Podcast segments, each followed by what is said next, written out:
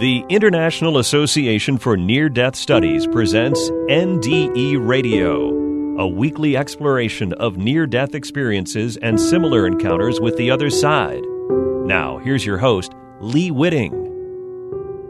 Welcome to NDE Radio with Lee Witting. Whether you're listening on TalkZone by podcast, through the archives of our ad free shows on our YouTube channel, or connected through the incredible content of our Facebook page.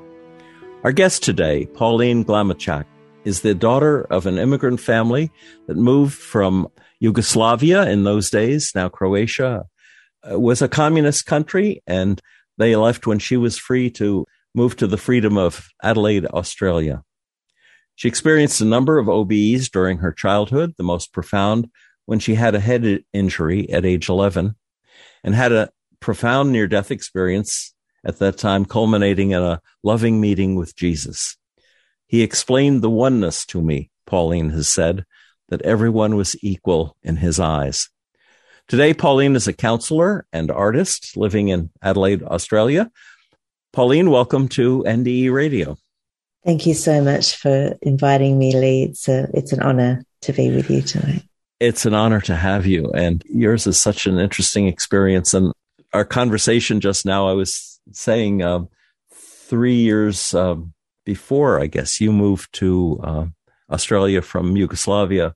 My wife and three year old son and I traveled by a Volkswagen camper down the coast of Croatia, now then Yugoslavia. And what a beautiful country. What beautiful people they, they are. Have you had a chance to get back there by any chance to visit? I was, yes, I was, uh, the last time I was there was 2017. Ah. Uh, yes. Yeah. So, um, and I actually experienced a, a, winter. I didn't, I wasn't just there for tourist season. And uh, I really got it. I got why my parents chose Australia because the winter was just biting. well, I, I I would love to visit Australia sometime. Uh, I've I've thought about it a long time. Ever since I was in college, I, I thought about Australia and perhaps moving there at some point in time. But oh, yeah. perhaps at this point, it's it's too late in my life. Pauline, you, you experienced a, a brief out of body uh, experience when you were only 18 months old. And um, and then you were reminded of it when your mom was telling you about an OBE she experienced giving birth. Tell us about that. Yeah. Yeah, my mother told me when I was, uh, I think, you know, a teenager or something, about an OB that she had. She delivered my brother, who was the third child. Um, she's got, she had some kind of condition where the children would get progressively bigger. I don't know what the the term is for it, but it's some kind of uh, um, biological condition. Um, and uh, my brother was 10 pounds. And so the labor was very, wow. very difficult. Yes, yes, 10 pounds. And um, so it was an emergency C section, and she experienced uh, seeing her body, um, you know, from from the ceiling, looking down. And uh, she just explained how wonderful that felt. And um, yeah, and I, you know, told her about remembering just briefly um, my OBE. I uh, I was a toddler, and I, I remember, and people sort of say, "Well, you shouldn't remember this," but I do. I touched my father's cigarette and mm. developed a, that developed into a blister, and it became infected. Um, it was winter time then as well, and um, it uh, turned into bacterial pneumonia, um, which is you know a very distressing um, condition to have as a toddler, especially. Um, and I had an out of body experience and saw um, I don't know whether they injected me with adrenaline or something, but uh, I saw the going, the panic and the goings on, mm. you know, over. I was in a steel crib at the time, um, you know, the the steel sort of hospital cribs. Um, and uh, yeah, so that was that was the first of my mm. out of body adventures. and I think you said that you felt a freedom, even at 18 months old. You felt uh, oh. d- during the OBE. Yes, yeah, and uh, that was actually when my mother mentioned that triggered my memory. That feeling of freedom that was just um, joy you know, mm.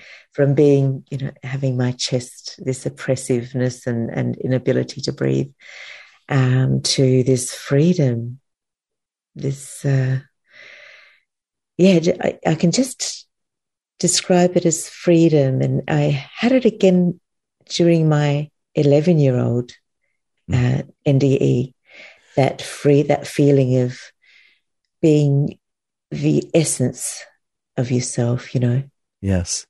With no uh, overlays. and then in uh, 1973, I think you you were on a second grade class excursion, and you nearly drowned. That uh, that was a even more profound experience. What was that? Tell us about that. Yeah, well, it was before insurance ruled the world. before the days. exactly before we believed in insurance so much, and we, uh, I lived in the western suburbs of Adelaide, and uh, the western suburbs are quite close to uh, they've a beach, a Semaphore Beach there, and this particular beach it really is not known for rips. I mean, this is this was an anom- anomaly for sure. Um, that I don't know how sandbanks and, and rips and all of that work, but um, I was taken out to sea. We were there for a school excursion. Uh, I was with my girlfriend Clarissa Orlik, and uh, we'd gone out. She was Russian and I was Croatian, and uh, we were just learning English, you know. So we, would, we did remedial English together, and um, we became great friends. And um, yeah, we were both out, sort of, you know, um, I think waist high or so in the water, when we were taken. I didn't see what happened to her. I just felt myself go under and in a washing machine for what seemed like forever. And uh, I was taken out far um, and thudded to the floor, the ocean floor. And I knew I had no breath in me anymore. Um, and I just felt this presence behind me it was like I was embraced by this voice, this uh, presence. And he just said to me, and I, it was the familiarity, and I just felt I knew him.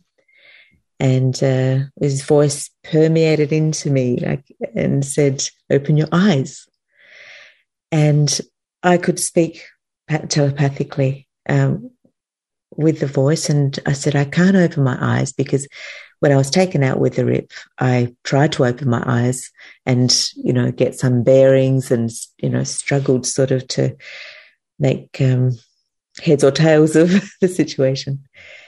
But um, he said, open your eyes again to me. And when I did, everything was calm and clear. And the light was coming through the ocean, just like you see in, you know, those well lit films, you know. It was just this yeah.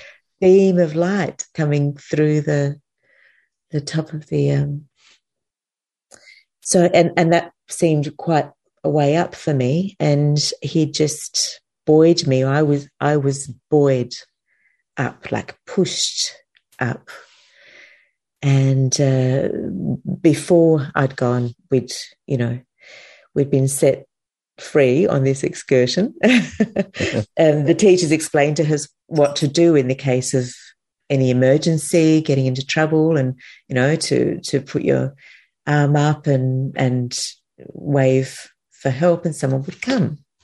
So I did exactly that, and um, a teacher swam out, and I was completely calm. I just felt completely calm. I didn't wrestle or you know when people are drowning they're often desperate and but I was just in a very calm state and when I came onto the shore I just coughed up a lot of seawater, mm. a lot of seawater. Um, yeah, and I was just being a, a a migrant child. I was just mortified and didn't want, you know, I had a lot of unwanted attention and felt really silly for um, that having happened to me. So I didn't tell anybody about that. Uh, Did you uh, think though? Uh, wow, there there really is a God. I mean, does did that thought cross your? You were only six or seven, right? Yeah, yeah. I, I, thought it was an angel, or I didn't know what to think of it. I didn't uh. think of it too much. I knew it was real, but I just, I don't know why I didn't allow myself to think of it too much. Yeah. And, you know, even at, during my 11 year old experience, I, didn't allow myself to. Uh, it, yeah. Well, you, I guess you have explained in, that um, being raised in a socialist country, your, you, well, your family especially couldn't practice religion, although they did when they came to Australia. That they uh, were attended Catholic church, but they weren't uh, intensely religious, I guess, or at least you weren't. Um. So, mm-hmm. um, and then I think you said uh, in a previous interview you were age 11 uh, not, this is in 1977 it was mm-hmm. a, a, beautiful autumn day and your family went on a picnic uh, there was a massive crucifix on a hill that you happened to see yeah. there yeah yeah um, i just have to go back to to correct you about something because my my parents were i would call them methodically religious Ah, you know? Oh, okay. Not Methodists, methodically religious. Okay. Uh, you know, so that we did attend church. I took my sacraments. We, you know, they did all of that, but we weren't Bible readers. We we weren't. Um, it was just a different kind of religious education. Uh, it was, yeah, it was not kind of you. You didn't think that it would really happen to you. It was. Well, that's, I was raised Catholic too, and Catholics are not Bible readers, unfortunately. Yeah. And the church does not like to encourage personal mystical experience, such as a near death experience, because it often argues with their authority, you know, what you learn on the other side. And so uh, they don't encourage it. Now, many of their saints, I mean, highly revered saints, had exactly the kind of mystical experience that near death experiences represent. So, so it is a bit of a contradiction in their own uh, philosophy, but precisely. Anyway, was it a mountain that you were, uh, or a park that you'd gone to? What's oh the- yeah, sorry, sorry, I digressed. Um, yeah, so that was in 1977. This was uh-huh. the this was the main event. This was yes. my encounter with Jesus. Um, in 1977, we had friends in Melbourne and um, we were invited to go visit with them. They were family friends of my father's. So um, he hadn't seen them since we'd migrated to Australia. And so we packed up the station wagon and um, hit the road. Eight hours later, we were in Melbourne and um, we went with these friends on a picnic um, to the Mount Macedon Ranges. Now, this is a, a really, um, it's recognized as a very spiritual place in Australia. I didn't know anything about that at the time. I was 11 years old. Mm. Um, 1977, the 70s weren't really renowned for spirituality. You know,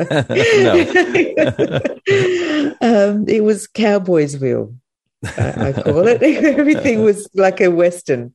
Um, but yeah, uh, so we were with this family, two older boys, my sister and brother, and I.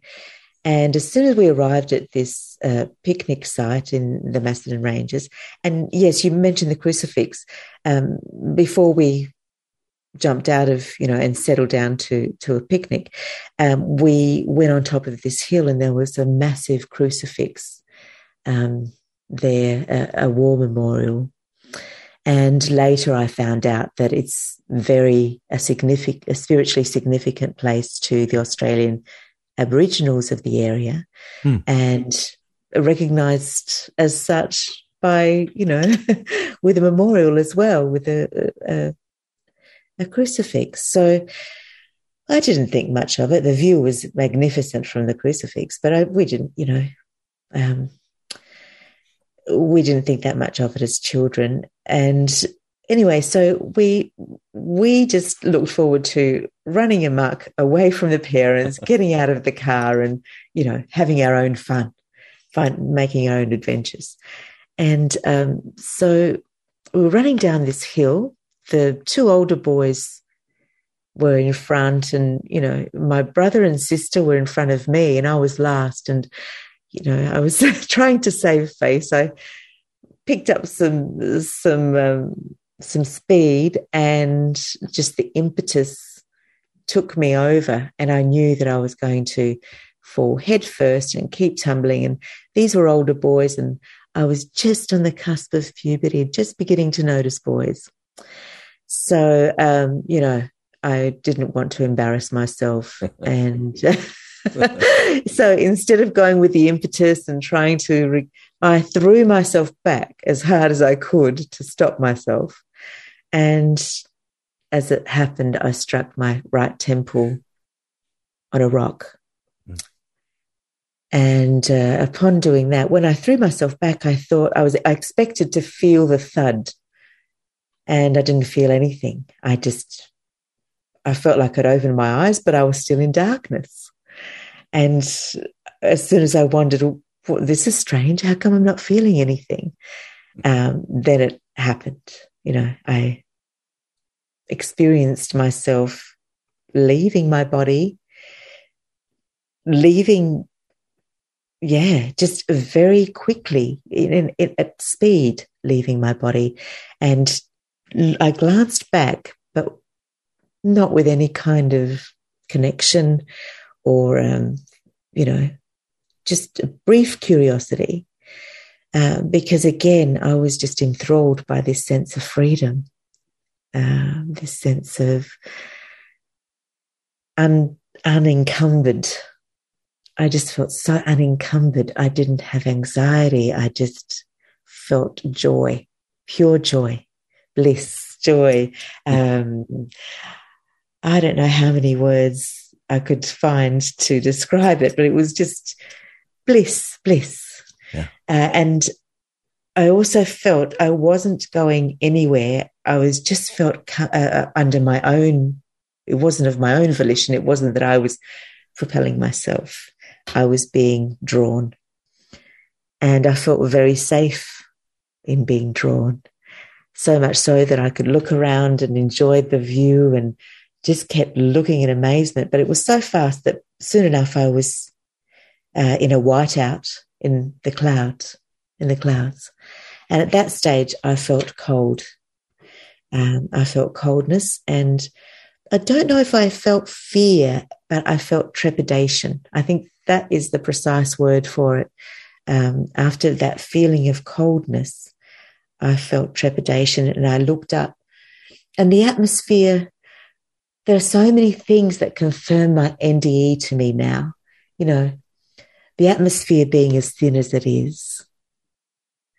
That was something I didn't know as an 11 year old. You know, we, uh, we, we, hadn't, you know, that no studies in atmospheric uh, volume or uh, um, anything like that. Yeah. Um, so it was very quickly that I was in space it wasn't that long that I was in space. And as soon as I realized that I'm in space and how, how long am I going to be floating in space, um, as soon as there was that trepidation, this black hole appeared. And that's the best description I have for it a black hole. Um, but it was a portal because it drew me through it.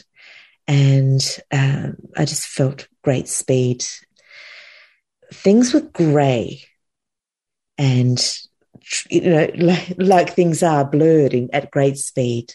So there was this that grayness, and then um, when I felt fear about that and looked up, I saw a light, uh, the proverbial, and um, found myself coming into the light.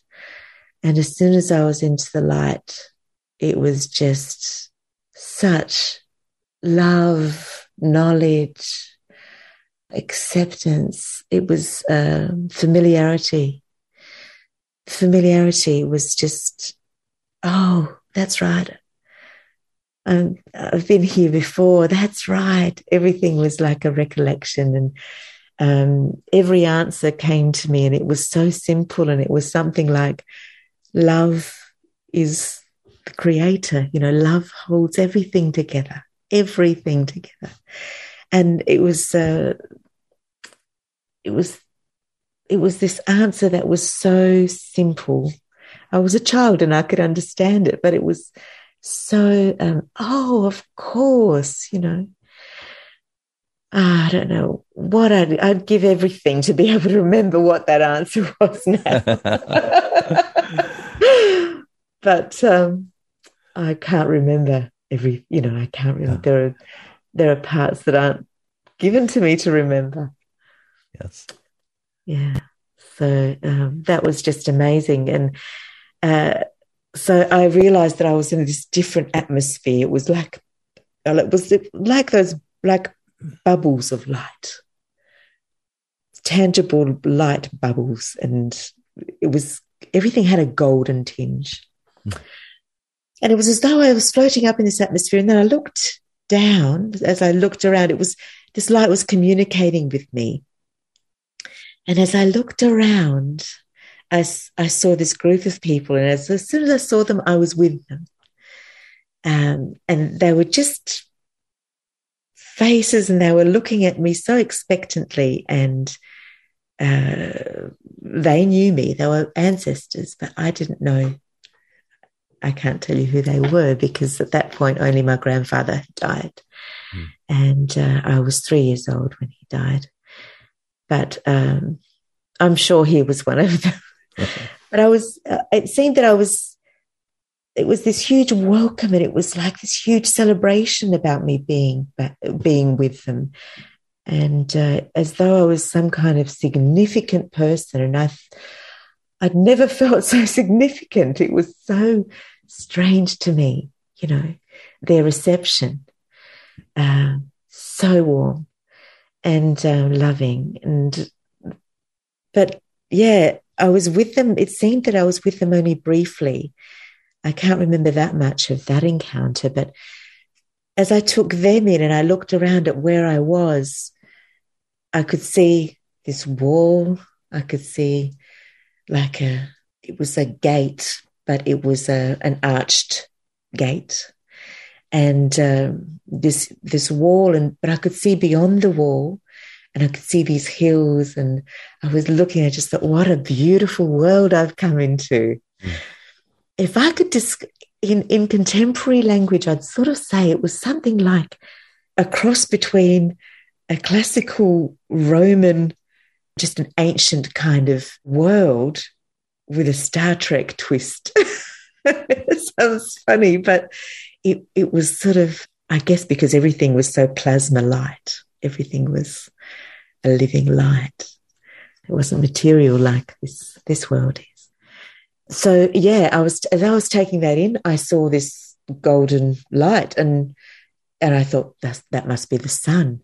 But I noticed it was growing larger and I realized it was an orb. And uh, was very mercurial and and like mercurial plasma.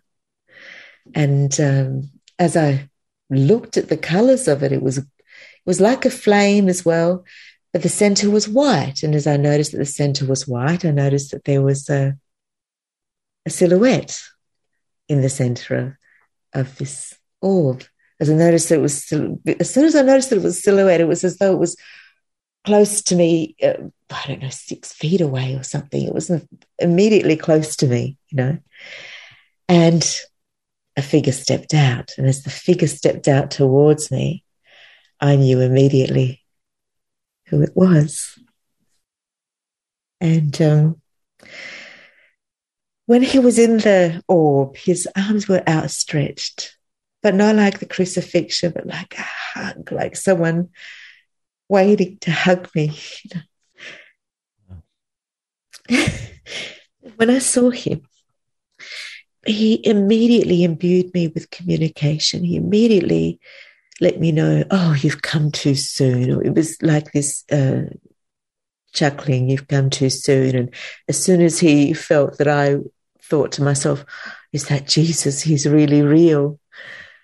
You know, I said that inside of myself and he laughed. he chuckled so hard. he thought I was so funny. But yeah, at once he he let me know that he thought I was funny for saying he's is he he's really real. um, and also at, at once he communicated to me that I'd come through too early. You know, oh, you naughty. It was. It wasn't. He didn't speak the words "you, you naughty girl" or "you naughty child." You've come, you've come back too soon. Hmm. But that was the feeling that he gave me that I'd come through too soon. And um, when you know he chuckled into me, he just imbued me with himself. And that was so overwhelming. That was just so, um, so overwhelming that I immediately, I immediately fell to his feet. And uh, I had never, I hadn't read in the Bible as I have now that every knee shall bow. I didn't know that that was written in the Bible until recently, actually. Um, so I just fell to his feet and I cried like I'm crying now, but more. I should have brought some tissues here. here we are. A counsellor without tissues at hand. I have some here, but I don't think I can pass them through the Zoom to Australia. I've got them.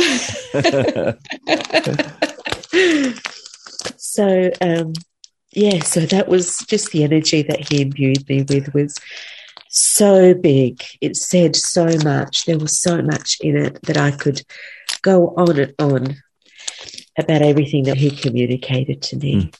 about who I was to him, and how much he loved me, and uh, what he thought of me, and um, immediately, yeah, as I said, I fell to his feet. And when I collected myself and I communicated things to him, I must have, um, I think that I, you know, told him that I was sorry for some things and sorry for not believing in him, mainly. and um, when I did that uh, and calmed down, he I could see his, I was at his feet. His feet glowed. They were like alabaster. He was just all aglow. And uh, as I looked at his feet and I realized he was in, you know, I saw his sandals and I thought, wow, his sandals. Like, and they were, they were, um, they were leather sandals, but they were, you know, strung through the toe.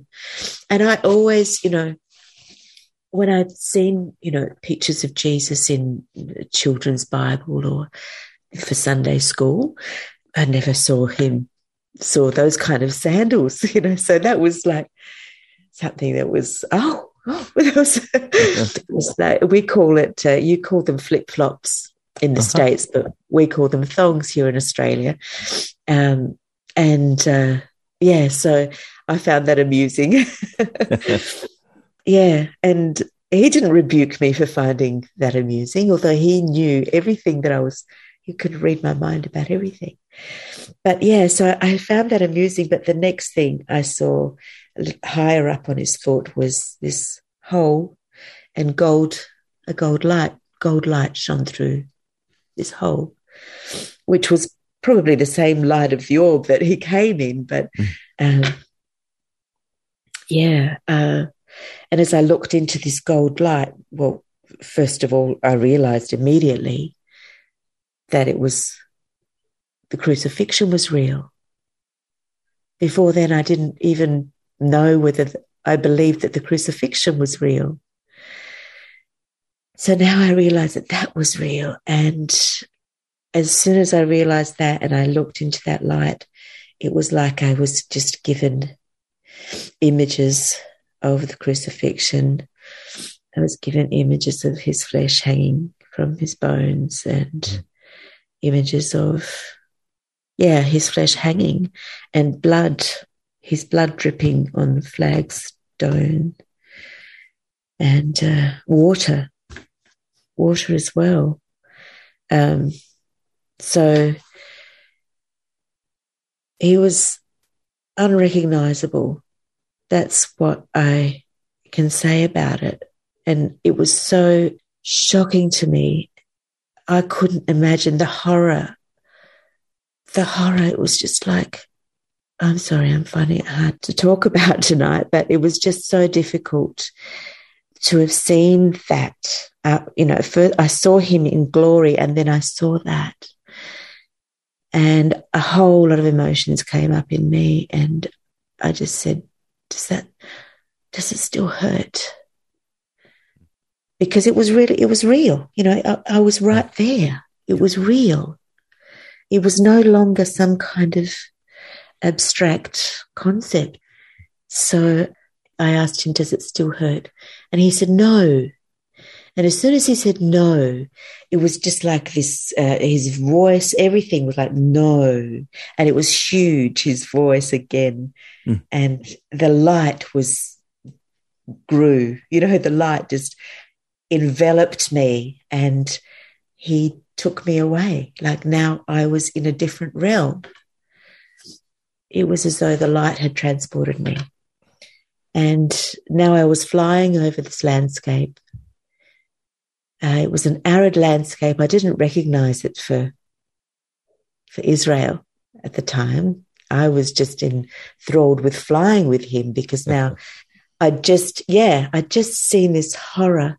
And now he was saying, no, it's not horrible anymore. And he, he was, we were birds, you know, we were, um, I didn't feel I had a body, but I could feel the wind. I could feel everything.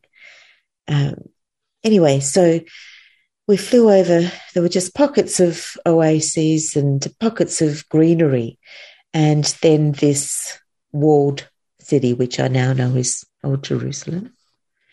And um, he brought me into this courtyard. He was with me the whole time, and we were above these people. They were like, it was like a corridor almost um, it was almost like a corridor of people, and they were just vitriolic and screaming and yelling and so hateful. And uh, I, um, I could feel everything from them, and it was so acrid and assaulting to my senses after having been in His pure love in the pureness of his love, the contrast was just jarring, and I felt hatred and anger for them, for for, for their hatred and anger. You know, I felt, how dare you feel that way in front of the king? You know, I didn't really realize yet what was going on. So um, he um, he basically let me know, no, don't feel that way. And he placed me in the vicinity of this woman who was a little up in, on a platform, a bit higher than these this mob, and um, placed me up there next to her. And she was just an ordinary looking woman, nothing different about her. She was wearing jewelry. She was she had black hair. Her hair was covered, but a tendril of her hair had fallen out of a scarf. And I always remember this because of the contrast of her hair, the blackness of her hair and the shine of her hair to her face. Uh, she was, you know, you know, older, but her hair was very, very black. And as soon as I looked at as soon as I was in her vicinity, in her energy, I could feel, uh, first of all, I studied her and I didn't guess that it was his mother because she had almond shaped brown eyes and his eyes weren't brown. Um, so not that the, not that appearances are, are important at all, but um, it, I didn't, it, I didn't know that that was his mother, Mother Mary at all. And, uh, but as soon as I could go into her, I, I, perceived it was like I got a snapshot of everything about her, her working in the fields, working at a loom, um, you know, that she'd woven her own clothes. I just knew a whole lot of things, a whole lot of things about her immediately. I got a download about her. And I got a download, not a download, I got um, complete insight into her heart and what she was feeling at that time. And it was just, and what he was feeling, it was like I was sandwiched between this love. And she was grieving. And that, that was when I realized that it was his mother because I could feel the love he had for her and the excruciating pain that she was in. So when I had asked him if it still hurt, he showed me what still hurt. That was his answer to me. That it hurt him, that it hurt her. And when he, when I couldn't stand any more of that empathy, that level of empathy, and really, when I look at it all, it was all about empathy. The entire experience was empathy, empathy, and empathy. You know, um, from him for others, for me, for his mother. Um, but yeah, when I couldn't stand any more of her pain, she was trembling. She was, I don't know how she held herself together, but I guess she didn't have a choice. Um, she was in a, a, mob that was really violent. Um, so yeah, then he he brought me back. Like suddenly, I was just back with him and now we were in space. I was in space with him, but he was even more glorious. It was like he wasn't an orb, he was just all glory. All glory shone from him, like these rays that were just to eternity. And yeah, he shone even brighter than the first time, if, if that was even possible. But yeah, he, it was just glory.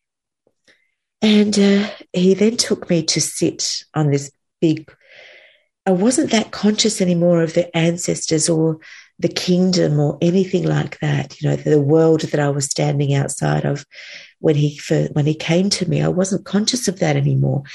Now I was just con- conscious of being in out of space. So uh, in in space, out of space, out in space. right. Um, uh, so I um, he, he took me to sit on this huge rock. It was this big flat black rock, and I remember it because my legs dangled over the edge of it into space, and I saw my legs dangling, and I looked at my knees next to his knees, and he was to my right. I was to his left, and um, we just watched this color, this nebula forming. Um, uh, not forming, it was just alive and moving and developing, and it was just creating. He let me know that that was creation and that creation had something to do with color. You know, this color was creation, and it was happening straight away. And of course, now I know a little bit about quarks and, um, you know, photons and um, electrons and plasma and all of these things that I had no idea about then. And nebulas, I had no idea what a nebula was in 1977. you know, hardly anybody did. Um, so, yeah, I um, I sat there just, and I just wanted to be there forever with him. And he sensed that, you know, and he he turned around and said, "Look here, my child," and he put his right hand in front of us, and suddenly his hand was huge, and this energy just twinkled as his hand swept across, and from that twinkling, this book appeared suddenly, and it was tilted towards us, and it was a very seemed like a large book to me, uh, you know, like large. uh-huh. um, um, and it was tilted towards us, and there was the writing on the first page, and I think it said "beloved." Um, and I thought, great, he's going to be teaching me something. And, um, because it came just after that thought of, oh, I just want to be, I just want to be here with you forever. Hmm. And uh, suddenly this book started just flicking, and I could see this beautiful young couple uh, welcoming a child. And it was like a Hollywood production, though. It was like the, one of those pearlescent musicals, you know, it was just so uh, perfect. There was just perfection in it. Um, so much so that I didn't recognize that it was my story on earth from birth. I didn't recognize that until it came to, uh, it showed me in relationship with everybody, and everybody was wonderful and beautiful, and everything was wonderful and beautiful until this exchange that I had with a friend of mine. And um, I felt offended about something she said, and so I offended her back, and I said something really hurtful to her and I could feel her hurt. And I was mortified because then I realized that I was watching how purely Jesus sees me and my life and my life story, and how I had hurt somebody and how that felt. And in the light of his love, it felt awful. I just, I just really felt awful for, for having hurt her. I was mortified. Mm. And I thought to myself, well, well, hang on a minute. How, how can this work? Because if I can't defend myself, you don't understand. I said to him, you don't understand. And uh, I, I, started to carry on because I wanted to get myself out of this guilt that I was feeling. And um, he laughed at me when I said, You don't understand. Hmm. and um, he just uh, he he had so much patience for me, Lee. Um, it's it's just hard to fathom how much patience. It felt as though if I needed whatever I needed, he would he would give me just to get me to that decision that I he needed me to make, which was to come back. But um, I knew at, at that point too, I knew automatically at once that he wanted me to, you know, to go back. Mm. And uh, Be- before we leave that, I, I, have to ask you because at one point uh, uh, you you described Jesus as looking like a hippie. How, how, would you describe yeah, him? Absolutely, he did look like a hippie. He looked like a hippie. He was so perfect, but everything about him was movement. You know, there was nothing stiff about him. It was like his hair, everything was so alive about him and so full of joy. There was, um, although he had authority, but with me, he was so light, light-hearted and, you know, um, just softly gentle. He was so gentle and just laughed so freely, so authentically yeah, above. above. He was just cool. He was so cool. Hmm. Um, How would you that, describe his face? I remember really being besotted by his lips. And I think that was because I loved the, I loved making him smile. I loved when he smiled at me. That was uh, so, his lips were full. He had full lips Mm. And I remember, I remember his eyes, but I feel if I share about his eyes, I think people won't believe me. So, and it's, um, I know that when I think about his eyes, then immediately this happens. So, um, so I don't like to, it's, uh, but his eyes were, they contained, they contained flecks of gold and brown, and, but they were mainly grey and blue and green. They were kind of like the earth. they were kind of like the earth, but just like gold. it was just everything yeah. about him was gold, but there was color as well. It's so difficult to describe. But he was beautiful. He he did. I remember he had a strong nose, and I remember that because although it doesn't seem that way now, I, I had a we have a strong family nose, and uh, I broke it when I was um, a child, and so um, I've had rhinoplasty since then. Um, but yeah, I, he had a strong nose, um, a very strong, proud nose, and I really liked that. I was really, I was really um, pleased with with his, his nose. um, I liked everything about him, Lee. There was just nothing to not like. He was strong. He was strong. He was was very much a man. He had a very strong neck and shoulders. Mm. Um, yeah, it, it, was chiseled. Uh, there have actually there have been some. There is a, an artist who does who's done some um, renditions of of Jesus from the shrine of Turin, and uh, a couple of them that he's done. I've thought, yes, you know, that is I don't know his name. I'm sorry, but I think if you Google it, you can probably find find who he is. But that was how he appeared to me. Now he gave you some teachings about oneness and about focus. Yes. Tell, tell us about that. Yes. I can't remember if this was. I think this was after the um, the exchange. The uh, uh after my life review, he basically let me know, and this really drew me to Buddhism when I came back because uh, when I read up on Buddhism, it, it paralleled what he said, what he what he told me that basically there's no hierarchy to him. There's no hierarchy in in heaven in in him towards us. Just that we're all loved the same as one and the same.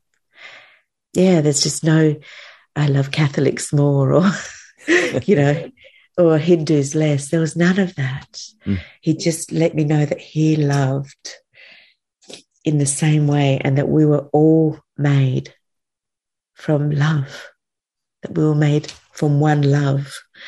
Um, it sounds trite. It sounds, it's so difficult to put into words because our society makes expressions of such things trite, you know, um, kumbaya, and it's ridiculed, but it was just such a, a knowing that everyone is equal in his eyes.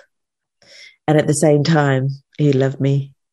He loved me as if I was the only person on earth, you know, in, in his presence or, you know, that I was so, so loved. What about focus as a guide? Yes, he said to me when I, I started to cry, and because I didn't want to be parted from him, and when I I knew that he wanted me to go back, and I said, "You don't know, you know, life is really hard there, and now that I know your love, I can't. It's not fair. I don't want to live without your love." and my life is really, really hard. And uh, I experienced it as that, as that, as an eleven-year-old. Mm. And he said to me, "You can have the life that you want. It, it everything is about your life is about your focus. You create your life with what you focus on. That is how you create your life. You can create your life to be beautiful, to be wonderful. And you know, I believed him. Of course, I believed him. But when I came back, I didn't believe that. You know, in material, in the material world, I didn't believe that. But of course, once I started studying psychology, it's absolutely right. Wherever we put our focus, that's what grows. Mm. Our focus is such a powerful, um, you know, feeder. we we feed our focus feeds whatever you know energy is before us. We feed reality with our focus and we create our reality with our focus. And um, yeah it, it, yeah that was what he told me. And of course that when i did tell some you know some christians about my nde that struck them, I think, very much as um, new agey and uh, something that's you know doesn't really correlate with anything in the Bible. And I've thought to myself, I'd love to speak with a theologian, a theologian, and see whether it does, if, if there is anything in the Bible about that, or or perhaps research it myself. Well, as a counselor, I'm sure you've seen it proven in reality, in the reality yeah. of this world. That Absolutely. What we focus on is, is what we are, basically. Now, as an additional incentive, he gave you to return to this world. Yeah. He showed you a young man who smiled yes. at you. Now, who was that? Yes. He must have figured that this one's not going to go easy. and he just told me about my freedom of choice and how if I fo- whatever I focused on, I would create in my life. Uh-huh. And I focused on him, and I said, "I want to be with you. That is what I'm focusing on." I must have um, communicated that to him, and he said, "Look here, my child." That's exactly those are exactly his exact words. Look here, my child. And before us, he just made this hologram appear, holograph appear. Mm-hmm. And I, what is the right word? I always get those words mixed up. A holographic so, image is a sort of a semi-transparent uh, yes image. Yes, yeah, and he, this beautiful young man, appeared, and he was all of eighteen or so, and that that's you know for me as an eleven-year-old that was you know, much older. And I thought, oh, and it was it was like I was um, seeing a scene, and he was looking, but I knew he was looking at me, and he was looking at me with such love that I knew, you know, this is this is what I have in my future. Mm. And I knew that I would have the love that I really longed for in my life. And I said to Jesus, Oh, is this my husband? Am I going to be, is this going to be, is this my husband? Am I going to be married? And he just smiled. He didn't say anything. He didn't answer that at all. He just chuckled. And uh, then he showed me another image where I was in my, um, I was in my 50s, um, perhaps even 60s. And um, I had completely silver hair. I was dressed in a in business attire, and I was making um, some kind of speech to a large crowd. And um, this struck me as well because at the time when I met him, I still had my old nose. I had my original, my original Glamour Shack nose. but now I was looking at this woman and she didn't have, so I didn't recognize her as myself immediately because I have, you know, different nose. And I thought, um, I thought quite highly of myself when I saw um, yeah, so um, that was really strange as well.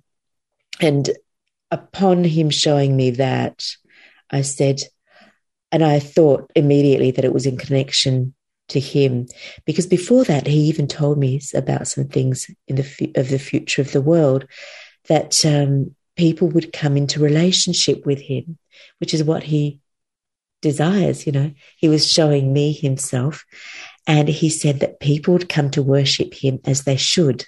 Mm. And that, um, that the whole world would come to worship him. I don't know if it was the whole world, but the, there was a huge movement, a huge sweeping movement of being in relationship with him.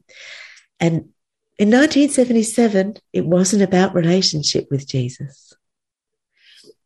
You know, it was about church. It was mm. it was all very rigid, and um, people people said, you know, this is what happened back in the day. It wasn't so much that people understood that just as miracles happened in the Bible, they're happening today. Just as there were prophets in the Bible, there are prophets today. And the same God that reigned over the Jewish people of the Bible is the same God that's ruling and, and creating miracles today. That was insight that he gave to me as well. That and I, I found that amazing. Um, and basically that that would happen in my lifetime. And when I saw this uh, a spiritual wave of Christianity come over China, I thought, wow, it really, it really is happening. Mm. That was real confirmation. So I keep getting it's like a it's like a lotus that just keeps giving my NDE. it just keeps opening wider and wider and and there are more you know oh wow and this and this so uh, yeah. well well you said when uh, your son was in your in his 20s, he smiled at you one day or looked at you in a certain way, and you yes. flashed back on that memory of the of that holo, holograph that you saw yes. of, of him uh, so many years before. Yes, yes. Um, up until 2015, Lee, I still had compartmentalized that experience. I hadn't spoken to people about it. I hadn't shared it. Um, it was only after having a negative NDE that I realized that this 11 year old experience was real. Mm. A part of me had split off and, and suspected because all the white coats said, oh no, this is a traumatic brain injury and uh, she's brain injured now. And, you know, so there was a part of me that suspected that it wasn't real. Um, there was a part of me that believed the doctors, but there was always a part of me that held, you know, that couldn't erase it. Yeah. I couldn't, yeah. Uh, when you were returned to your body, you found there was a beagle licking your your right temple where you'd been hit. Yes, yes. how how ironic is that? I, I had, yes, I know. God, God's sense of humor is just it's beautiful. Mm. and also, I want to note that you didn't recognize your family for, for hours, and yet you tried to tell them about Jesus. Immediately, that's that. That was as soon as I could form words. Yeah. Uh, first of all, uh, uh, the beagle shocked me because at that point I was scared of dogs. uh, like, but he was trying to revive me. Obviously, now that I know dogs better, yes. much better, um, he was trying to revive me. Um, and yeah, as soon as I could talk, I said to them, to every all these faces that were peering down at me, Jesus is real. Jesus is real. You've got to believe me. Jesus is real. they were my exact words. Um, you've got to believe me. You've got to believe me. Jesus is real. I've just been with Jesus. And of course, then all of the all of the um, worldly logic came into play. Pauline, you were you were you were gone for five minutes. Mm. You were gone for all of five minutes. Um, you know, you hadn't died. You know, you, in other words, you hadn't died. Um, and yeah. then, of course, the doctor told the your family that it was brain damage. Thank you, well, doctor, had, for Thank you. Thank you very much. yeah. Yeah. Oh, oh, you've got a bit of brain fluid coming out of your ear oh. and you've got brain damage. So, um, yeah. Yeah. So well, that was, uh, yeah, listen, uh, since you mentioned it, um, we should take the last few minutes to talk about uh, your distressing near death experience. Uh, with pleasure, Lee. I'm so grateful to have had it because um, I came back with such grace. I basically I went through a very difficult time in my life, and I was uh, physically assaulted, and as a result of that, I had to have emergency surgery for uh, ovarian torsion, and uh, it was a very I was in a very serious um, way. Anyway, during this operation, to cut a long story short, I um, woke up thinking that I was, you know, re- coming out of anesthesia and that the nurses were moving me onto a, a bed from the operating table. And um, they were pulling at me to sit up. And I thought, oh, that's, I felt them pulling, you know, and I, I thought, that's strange. Why are you pulling at me to sit up? Um, when I sort of came came into consciousness, you know, uh, and they were very close. But again, it was this different kind of distorted um, microscopic and macroscopic view that you have in, during an NDE. And uh, they were pulling at me, and they everything sort of had a grayish. They they had a grayish tinge to them, and um, when I resisted uh, because I thought it doesn't make sense that you're pulling me to sit up. I'm not going to. And as soon as I was, I didn't even think at that stage I'm having an NDE. I just thought, well, you're incompetent. um, I'm not very good when I come out of anesthetic. I don't know about other people, but I thought, you know, I was being highly irritable. And I thought, what are you incompetent people doing to me now? Because I'd waited very, very long for the surgery. They had to get a team together. Mm-hmm. And it was a torturous wait. They kept pushing me from pillar to post. So, um, so I just thought, oh, these were people who were, didn't know what they were doing.